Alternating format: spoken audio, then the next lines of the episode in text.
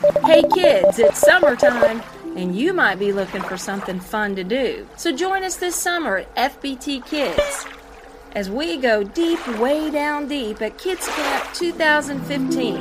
Mark your calendars. Kids Camp is June 22nd through 25th from 6:30 to 8:30 each night. It's free for all kids entering 5K through 6th grade, and you can register online at fbt.org or call the church. So come join us. We want to see you there.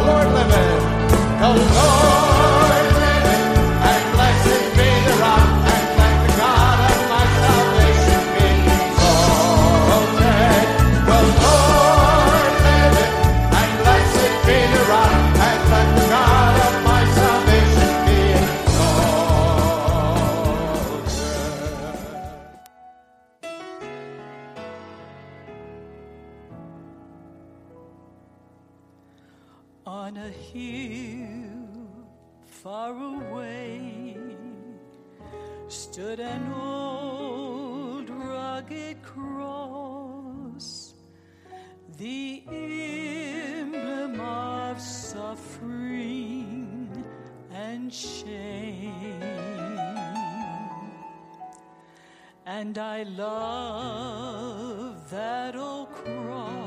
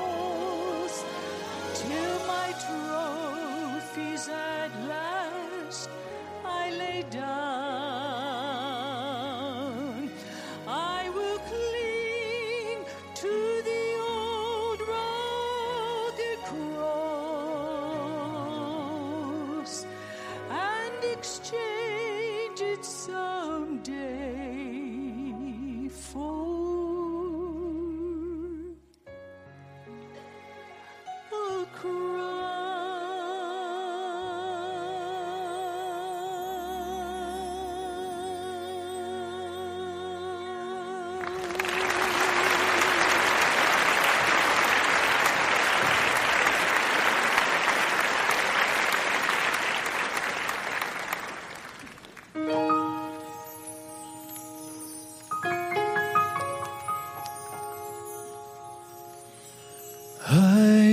the sound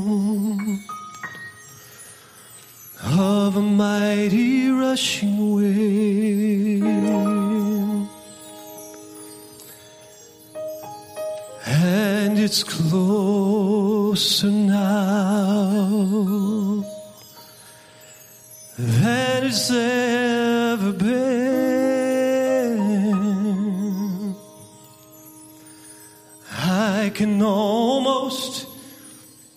trumpet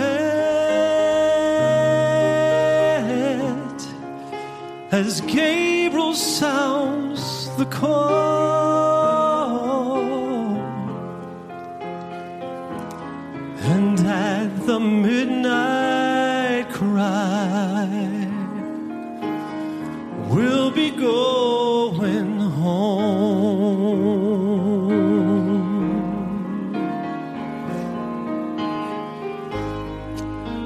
Around me, I see prophecies fulfilling.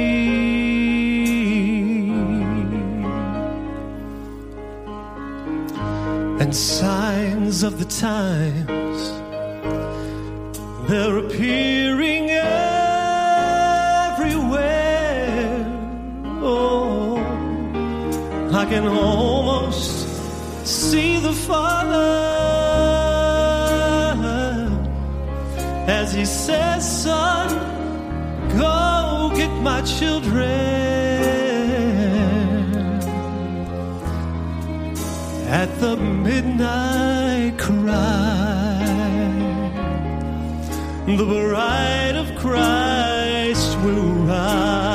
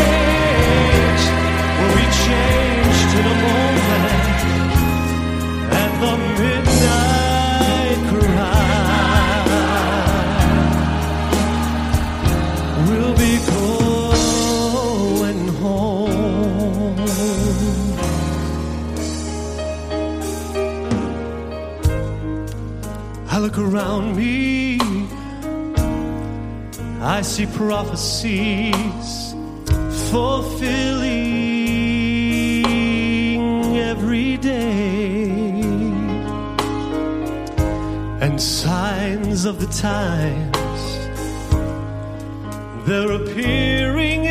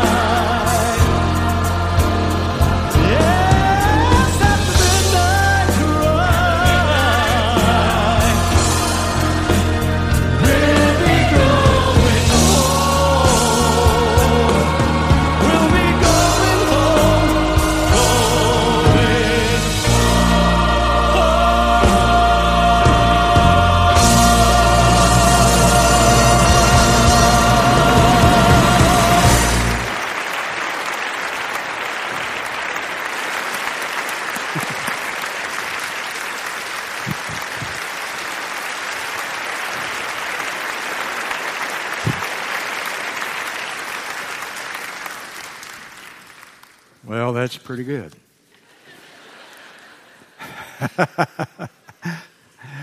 that's what we're looking forward to and believe in and living for. And if you don't make it, that's what we die for.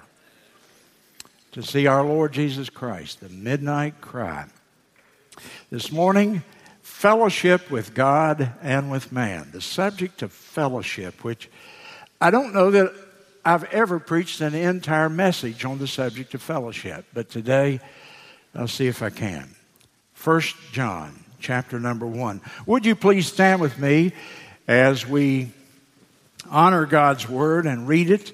I'll read, you follow with me. First John, chapter 1, and beginning at verse 1. That which was from the beginning, which we have heard, which we have seen with our eyes, and which we have looked upon, and our hands have handled of the Word, capital W, referring to the Lord Jesus, of the Word of life. For the life was manifested, and we have seen it, and bear witness and show unto you that eternal life, which was from the Father and was manifested unto us. That which we have seen and heard declare we unto you, that you also may have fellowship with us. And truly, our fellowship is with the Father and with His Son, Jesus Christ. And these things write we unto you, that your joy may be full. This then is the message which we have heard of Him and declare unto you, that God is light, and in Him is no darkness at all. If we say that we have fellowship with Him and we walk in darkness, we lie, and we do not the truth. But if we walk in the light as he is in the light, we have fellowship one with another. And the blood of Jesus Christ, his Son, cleanseth us from all sin. Let me back up and I want you to read the rest of the chapter with me, beginning in verse 7. Everyone good and heartily aloud together. But if we walk in the light, as he is in the light, we have fellowship one with another. And the blood of Jesus Christ, his Son, cleanseth us from all sin.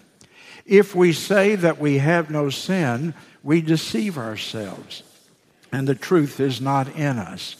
If we confess our sins, he is faithful and just to forgive us our sins and to cleanse us from all unrighteousness.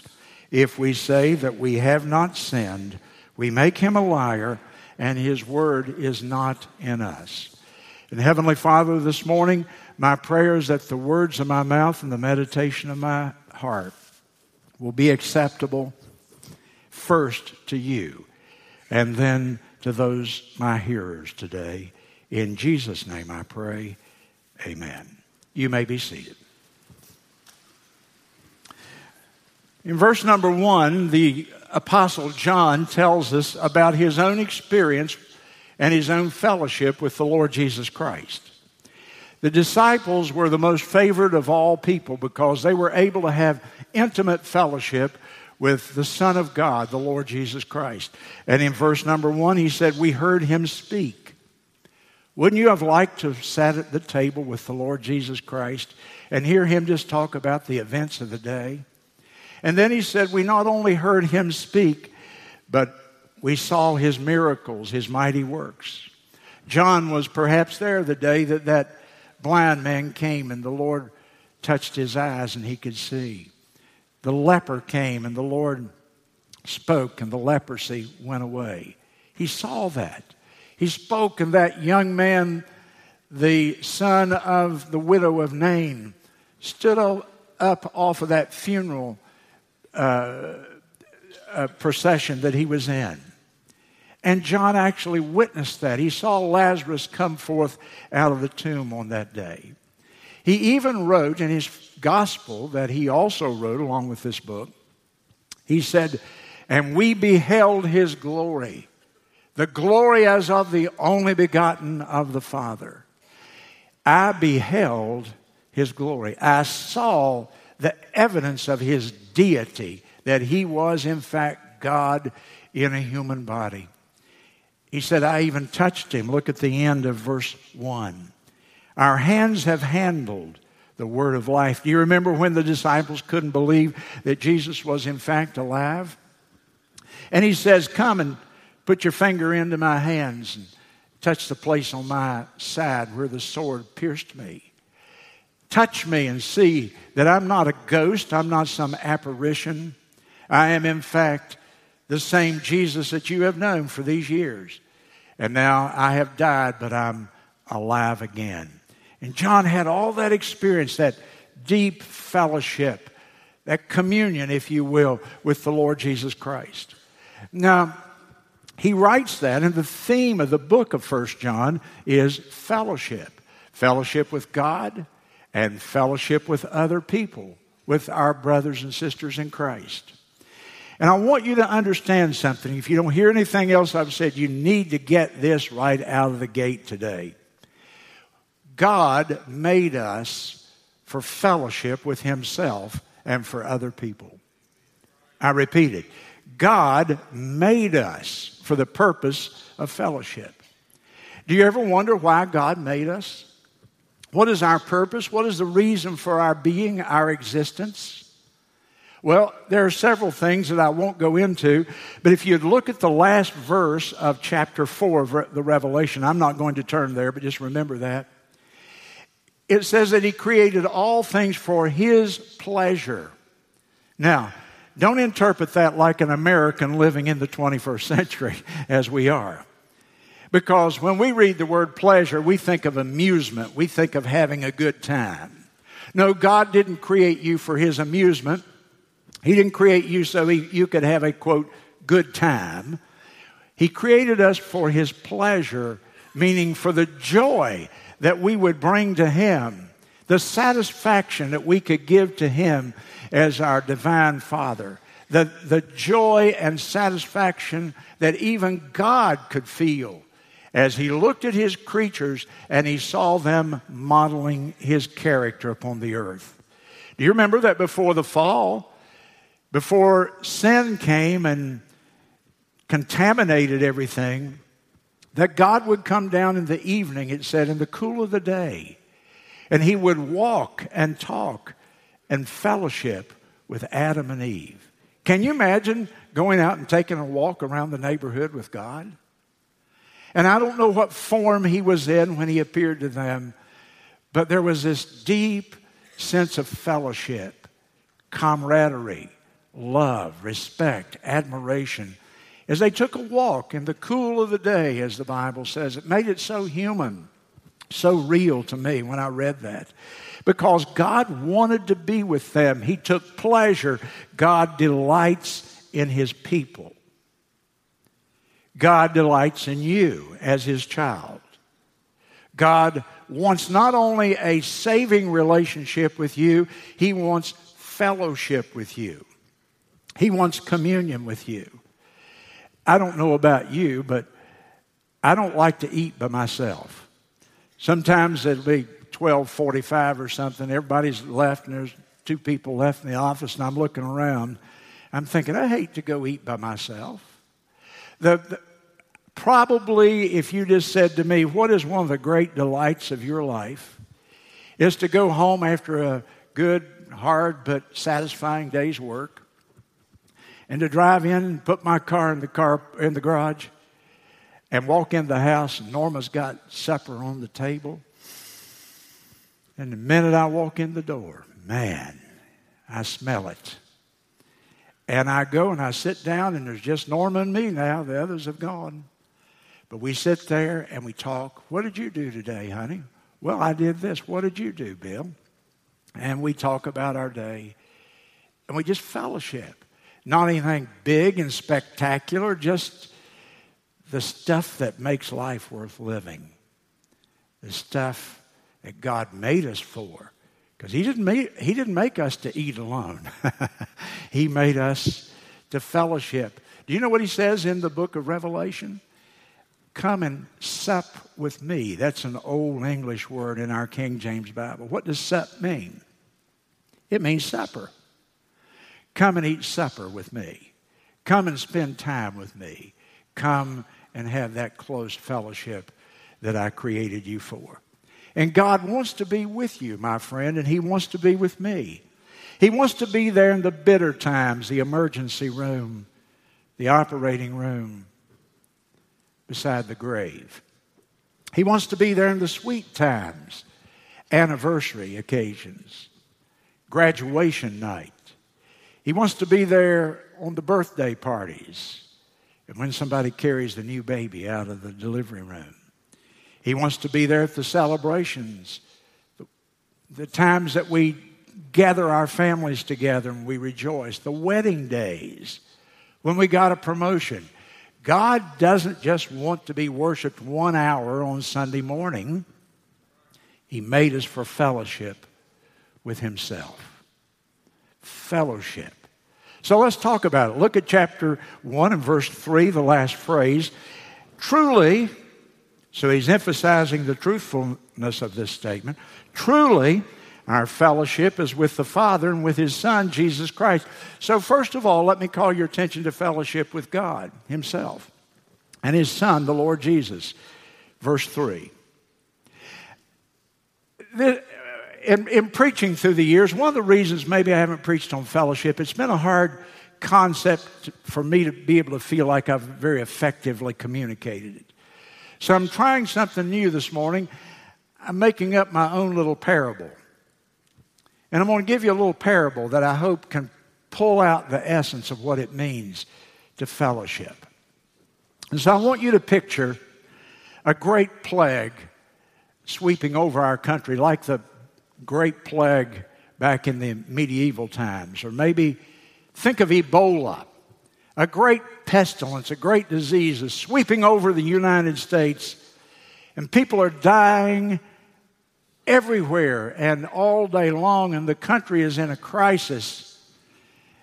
And for whatever reason, you find yourself living in the same home with two men. One of them is a wealthy, wealthy father. He has all kinds of resources at his disposal. This man is obviously a multimillionaire. Perhaps he's a billionaire. He just seems to have no end to the money and resources and influence that he has. And his son is living with him. And his son, I find out, is a physician. And he's a physician who has specialized in this illness, this plague that's sweeping over the nation and killing hundreds and thousands of people. And so I get to know them and I watch their order of life. I see how that every morning the son leaves the house and he goes out and he walks among these people who have this dangerous, contagious disease. He risks his life, as it were. And all day long, he's pouring himself into rescuing these poor victims of this horrible, horrible disease that is sweeping the country. And then his father is communicating with him. And the father is spending money like there's no end. And trucks are coming in and they're dropping off supplies. And then every evening, you gather for the evening meal and you sit there at the table and you listen to the father, who is the resourcer and the supplier and the initiator of this thing. And you look at this son, this young man who is expending his life and sacrificing, risking his life on a day by day basis. You watch him going out and coming in, and then every day we sit at the table together and we hear their discussion. And the father says, Well, how did it go today, son? And he said, Well, I was treating this patient and I discovered this, and there's some patients over here, and some of them died. And my heart was breaking for them. And over here, and, and he goes through his day. And then the father communicates with him. Is there anything else you need? I want to help you out. And, and you listen to this conversation and you see the love and the concern that the father and the son both have. You see how the father's willing to give anything and do anything to get the job done to save these poor people with this disease. And, and you watch the son, this man sacrifice that knows no end as he expends himself in this effort here to save these victims. And you begin to see the bond between them, the deep love, the respect, the admiration between the father and the son. And your respect for them grows because you say, These are the most unselfish people I think I've ever been around. These people genuinely care. They care for people they don't even know. They care about their well being. They're risking their life and giving their resources for these people. And your admiration and love and respect for them grows almost by the hour, as it were. And finally, you say to them, Look, I've watched you, and I've watched you sacrificing and risking your life. I've watched, watched you reaching to the bottom of your pockets with the most generosity I've ever seen. And, and I've watched you sacrificing and giving your resources to help these people that you don't even know.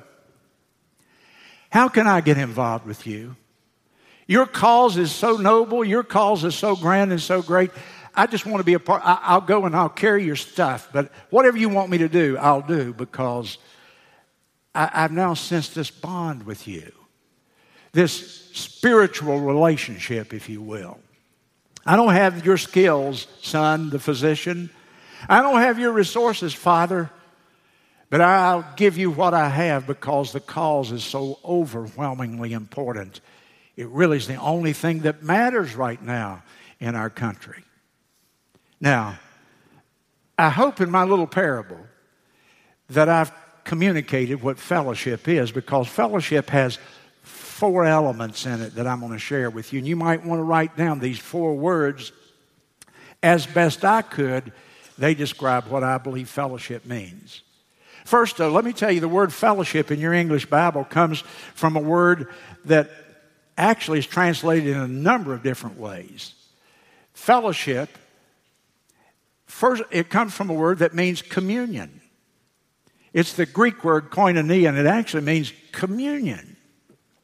Fellowship, secondly, means that we agree uh, on some basic things together.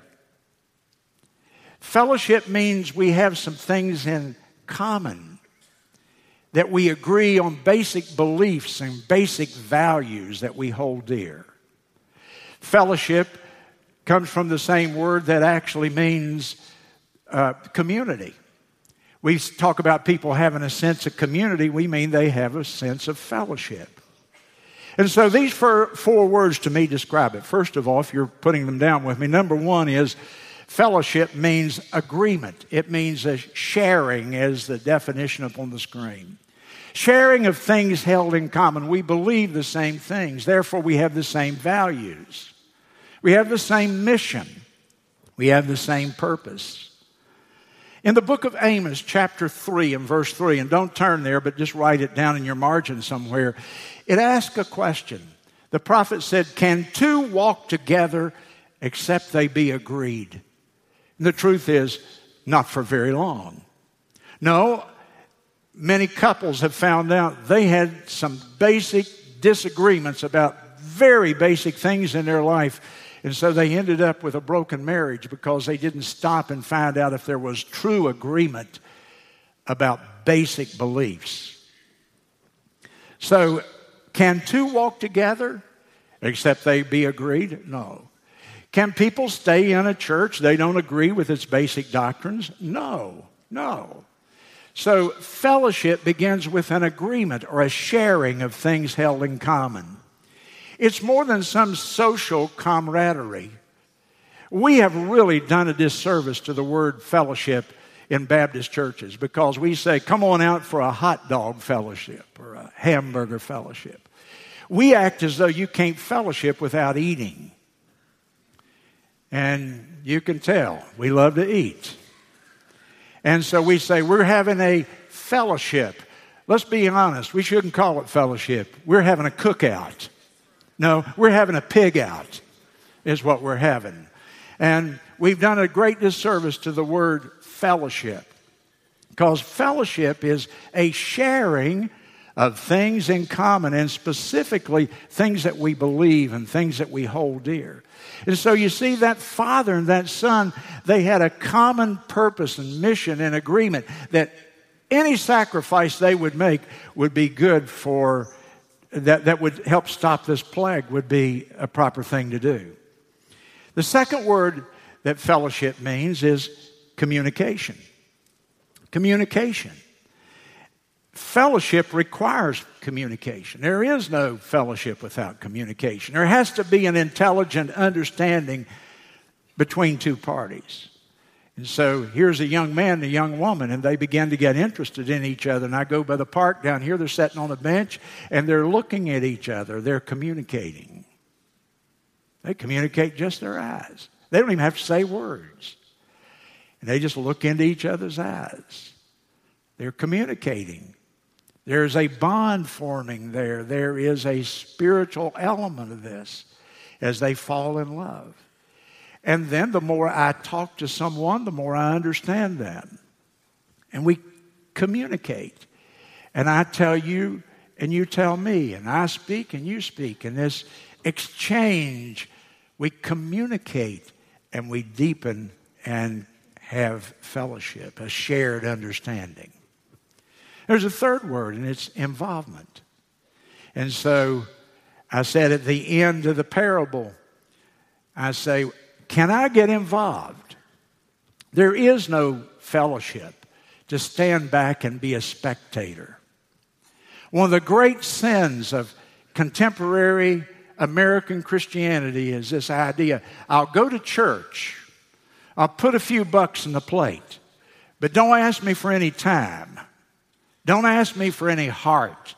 Don't ask me to get involved. I don't want any sweat equity in this enterprise. I just want to come when I want and hear the rev and enjoy the music and go home. And I'm going to tell you, you'll never truly be a part of the fellowship until you begin to get involved. It's cooperation in a common cause. That father and that son, their fellowship was based on this powerful sense of purpose that they had to stop this plague in my little parable to you. And so there's involvement, a shared cause. We dedicated these little babies. A new baby comes into a home. And here the husband and wife have fallen in love and they've gotten married and they've lived together here for two or three years. And now the little baby is born. Does that take away from their love? Does that destroy their fellowship? Absolutely not. It deepens their fellowship. They look into that little baby and they say, We produced that little baby together. And now we have a purpose. We want to rear this little child. We want to bring this child up in a certain way. We're going to start saving some money for his education. We're going to, we're going to go to church together because we want our child under holy influences. And we're, and we're going to get, take a vacation and we're going to do this because and they began to dream about what they're going to do for that little child. And you know what? Two of them, dividing their love up now, find out that the more they pour into that child, the more they love each other. Involvement. Not just watching the child, but participation in this shared purpose, if you will. I think of the choir. We enjoyed them so much this morning. Here's an illustration of, of uh, fellowship right in front of you. First of all, I assume they love music. They wouldn't be up here. They love good music. You know what they do? They leave their home, they get up in the middle of the NFL season, in the middle of the ball game, and come up here at 415 and practice. Which means they value music. And they don't get a dime for it. They're here as volunteers because they believe that singing praise to God, doing what they just did so wonderfully a few moments ago, sets an atmosphere in the church of worship and praise. It's part of what we do when Christians get together. And so it's worth the sacrifices. And somebody says, well, can't we choir, cut choir practice time? No, not and do a good job. Well, can we move it to Wednesday night? Yeah, if you want to stay till 10 o'clock. But you know what? your involvement and the sacrifice and the price you pay to do it means that a bond forms with these people. And after a little while, there's a choir fellowship. And we're not talking about eating that night, we're talking about this spiritual thing that binds us together because of a common interest and an involvement and shared experiences. That's why the more you're involved in your church within a reason, the more that you're going to enjoy it and be blessed by it because the fellowship deepens. as we serve the Lord together. And so there's four words agreement, communication, involvement, and spiritual. This deep appreciation and admiration, and this bond that forms because we have this common faith and involvement in the Lord's Word. I want you to turn back with me in the New Testament to 1 Corinthians chapter 10, real quickly. 1 Corinthians chapter 10. And in verse number 16, we learn a little bit more about fellowship. 1 Corinthians 10 and 16. The cup of blessing which we bless, is it not the communion of the blood of Christ? The bread which we break, and so he's obviously describing the Lord's Supper, is it not the communion of the body of Christ? So when we take the Lord's Supper, or what do we call the Lord's Supper? Communion. And what are we doing? We're acknowledging what Jesus Christ did for us and our role and our involvement in that as believers. Go over to 2 Corinthians, if you will, please, in chapter number 6. He uses the same term, talking about marriage and business partnerships and very, very close and binding relationships. 2 Corinthians chapter 6. And I go down to verse number 14, and he gives us a warning. Do not be unequally yoked. Now, a yoke was that binding harness that was put upon oxen and so animals as they plowed fields in the Old Testament. Don't be unequally yoked together with unbelievers, a binding relationship with an unbeliever. For what fellowship, there's our word, what communion, what commonality, what sharing hath righteousness with unrighteousness, and what communion hath light with darkness? And so, over and over, these ideas are sprinkled through our New Testament. But notice with me in verse number three, to go back to 1 John now to our text passage. Not only are we to fellowship with God, but we're to fellowship one with another. The same fellowship that you and I, that the Bible teaches that you and I can have with God, we can also have with one another. And I want to tell you something today, church, because we live in a day when we're being pulled apart on every way in the country, in the churches, wherever we may be. When you get saved, one of the marks of salvation, according to the book of First John, I won't read the verses, but I can show you. One of the marks of a saved person is we want to be with other saved people. There is a desire to be with our own kind, if you will.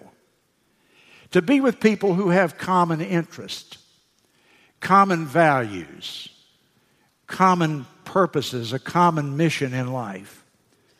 Have you ever thought how much we are alike here in this building today? And how easy it should be for us to fellowship? We were all at a place where we recognized we were sinners.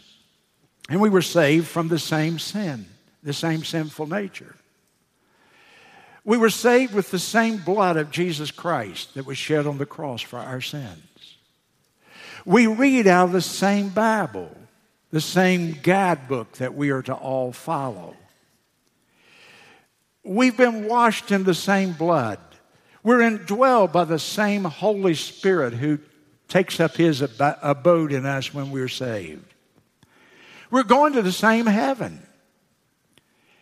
That person that you don't like in this church, you're going to have to be around them for eternity. And you don't want to say, well, I'm not willing to go to the other place to get away from them, I don't think. So we might as well learn to love each other on this earth, wouldn't you think? And that's what the Lord said. In fact, you know what Jesus said in John chapter 13 and verse number 35? He said, By this shall all men know that you are my disciples if you have a fish on the back of your car. No. By this shall all men know that you're my disciples if you have a cross on your lapel or around your neck. No. And today, those are the emblems of Christianity. That's not what Jesus said. The way that you will recognize a Christian, by this shall all men know that you are my disciples if you say it with me, church, love one another. even when they're ugly, even when they're unpleasant, even when they have little idiosyncrasies that you don't really care about. But Jesus said this is the identifying mark of a Christian. We love one another. We love one another. We look out for each other's interests. In fact, go with me in 1 John. You're in 1 John. Turn over to chapter 4. Let me show you a very powerful verse that really makes me search my heart sometimes. 1 John chapter 4 and verse 20.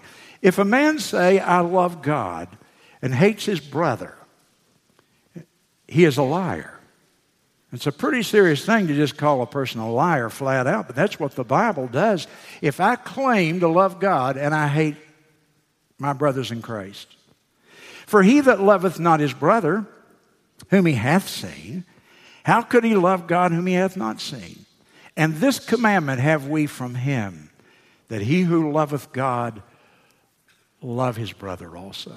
What words, what powerful words that the, now listen to me, hear me. The Lord measures my love for Him by the way that I love you. The Lord says, I measure my love for you by the way you care for and love the brother. And, and this ought to override everything else.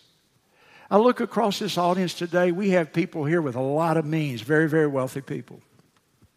And we have some people here who are poor, as we say, dirt poor. But do you know what? At the foot of the cross, the ground is absolutely level. You don't show the Lord your balance sheet when you come to Christ. We have people of different races here Asian people, African American people, white people, old people, and young people. But the Bible teaches us that we're one in Jesus Christ. You want a solution for the race problem today in America? And boy, we've got one. The race problem could be solved if the Christians would open up their Bible and study the book of First John. That we love our brothers and our sisters. No ifs, ands, or buts about it. This should override everything else. We have different social classes, different economic classes, different races. But the fellowship, truly understood of the New Testament, would overcome all of that. I read a study, it was such an interesting study. A journalist went back and interviewed the people who lived in World War II in London, England, during what they call the Blitz. Now, the Blitz was when Hitler attacked London and he was going to bomb it into ashes, and he would have if it had not been for American intervention and some other factors there. But the bombs were falling repeatedly upon the city of London, buildings were burning, many blocks were turned into rubble. People were dying, people were wounded, the hospitals were full. Nobody could seem to stop Adolf Hitler at that time. And this journalist went back just a couple of years ago and interviewed, and these people are all in their 80s now that lived through that blitzkrieg. And he said to them, Tell me what you thought and what you think about the blitz. You lived through it. He said, I thought they would talk about how bad things were. I thought they would talk about gloom, doom, and, and negatives. He said it was the most interesting interview I ever had. They spoke wistfully. That was his word, wistfully. Almost like they would like to go back again. Because they said during that time, we learned to know our neighbors and love our neighbors and share with our neighbors. And we couldn't do anything else, so we would just sit and talk. And the best friends I ever made, and some of my most delightful experiences, interestingly, was during that time because they learned at a very deep level what fellowship, what John is talking about here, they learned what that meant. And you and I, listen to me, the world is calling you like it never has before. The siren song of the world is out there to call you to all of its devices. And I look at the people of the world, and they're not happy people. They're not joyful people. There's such a restlessness in our culture, such meaninglessness, such a lack of purpose. And what is missing? What is missing? A sense of fellowship. And for us, our deepest concern should be for the Lord's work. God's work, the work of the church, the work of missions, the work of the cause of Jesus Christ here and wherever it may be. That ought to be our greatest concern. Our involvement from the heart because of our common fellowship. Well, I'm running out of time. Verse 5 and 6, though, tells me that fellowship can be broken. This is the message we declare to you God is light, and him is, in him is no darkness at all. God is light describes his character. He's a God of light, he's a God of purity, a God of holiness. That's his character, light. And in contrast, darkness represents sin, it represents evil, hatred, all the negatives that we know about. And so he contrasts here God's light in the darkness of the culture of that time. And notice what he says down there in verse 6. If we're going to walk in the darkness, we cannot have fellowship with God.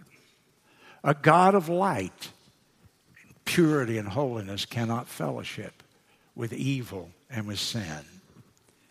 I bet you there's somebody listening to me right now in this building that a cloud has come over your life darkness. You seem to be walking in the twilight right now instead of the light. Your joy is gone. You've lost your joy as a Christian. It's a burden to come to church and to do the things Christians should enjoy doing. Look at verse 4 in your Bible there, chapter 1. He said, I'm writing to you about fellowship so you can have joy. Americans are wealthy people. They're comfortable people. They're not necessarily joyful people. They laugh, but it's not the laughter of joy. It's the ha ha stuff that passes over very, very quickly. But when we have joy, or when we have fellowship with God, we have joy that accompanies it.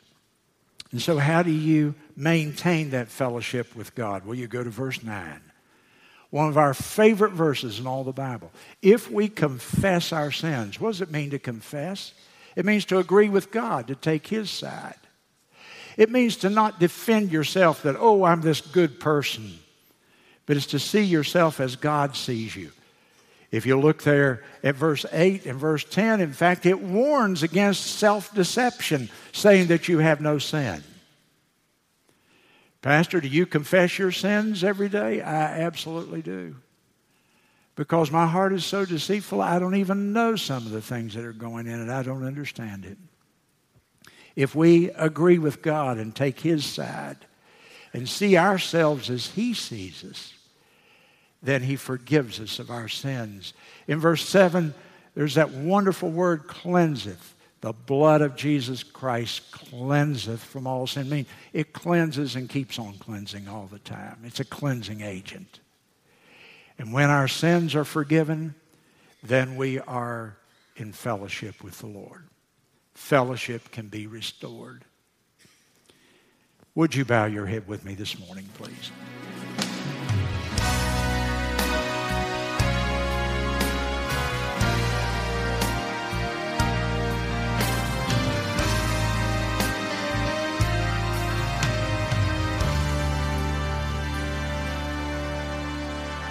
King who was a carpenter from Galilee was royalty who lived among ones just like you and me. This person and his message were simple yet profound. Through faith we know his Father through him share common ground.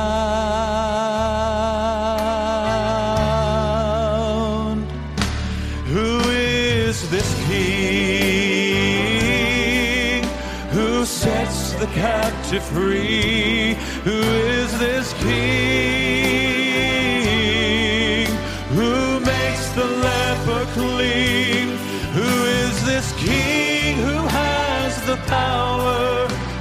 forgive the darkest sins? Who died yet lives again? Jesus is his name.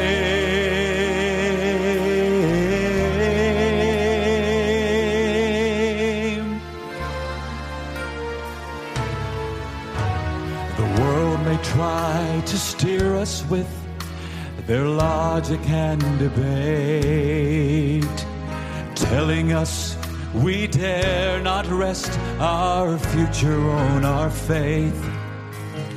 But it's more than just a concept, and faith taught us to grasp. He becomes more than reality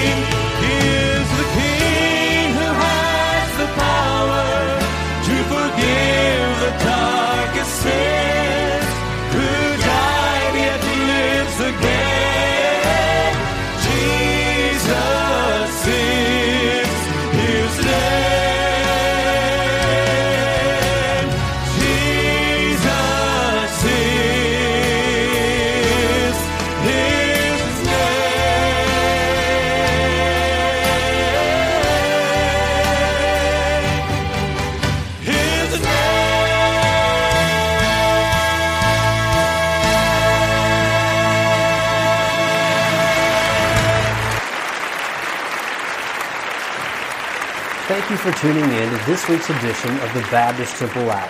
If you would like a copy of today's program, send your request and payment to the Florence Baptist Temple, P.O. Box 12809, Florence, South Carolina 29504.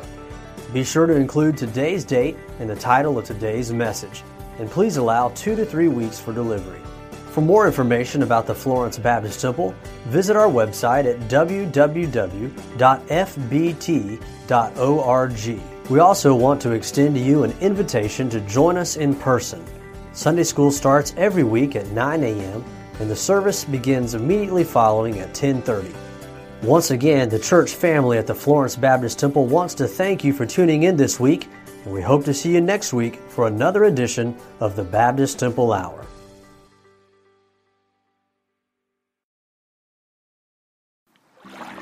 Hey kids, it's summertime, and you might be looking for something fun to do. So join us this summer at FBT Kids as we go deep, way down deep at Kids Camp 2015.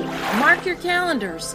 Kids Camp is June 22nd through 25th from 6:30 to 8:30 each night. It's free for all kids entering 5K through 6th grade, and you can register online at fbt.org or call the church. So come join us. We want to see you there.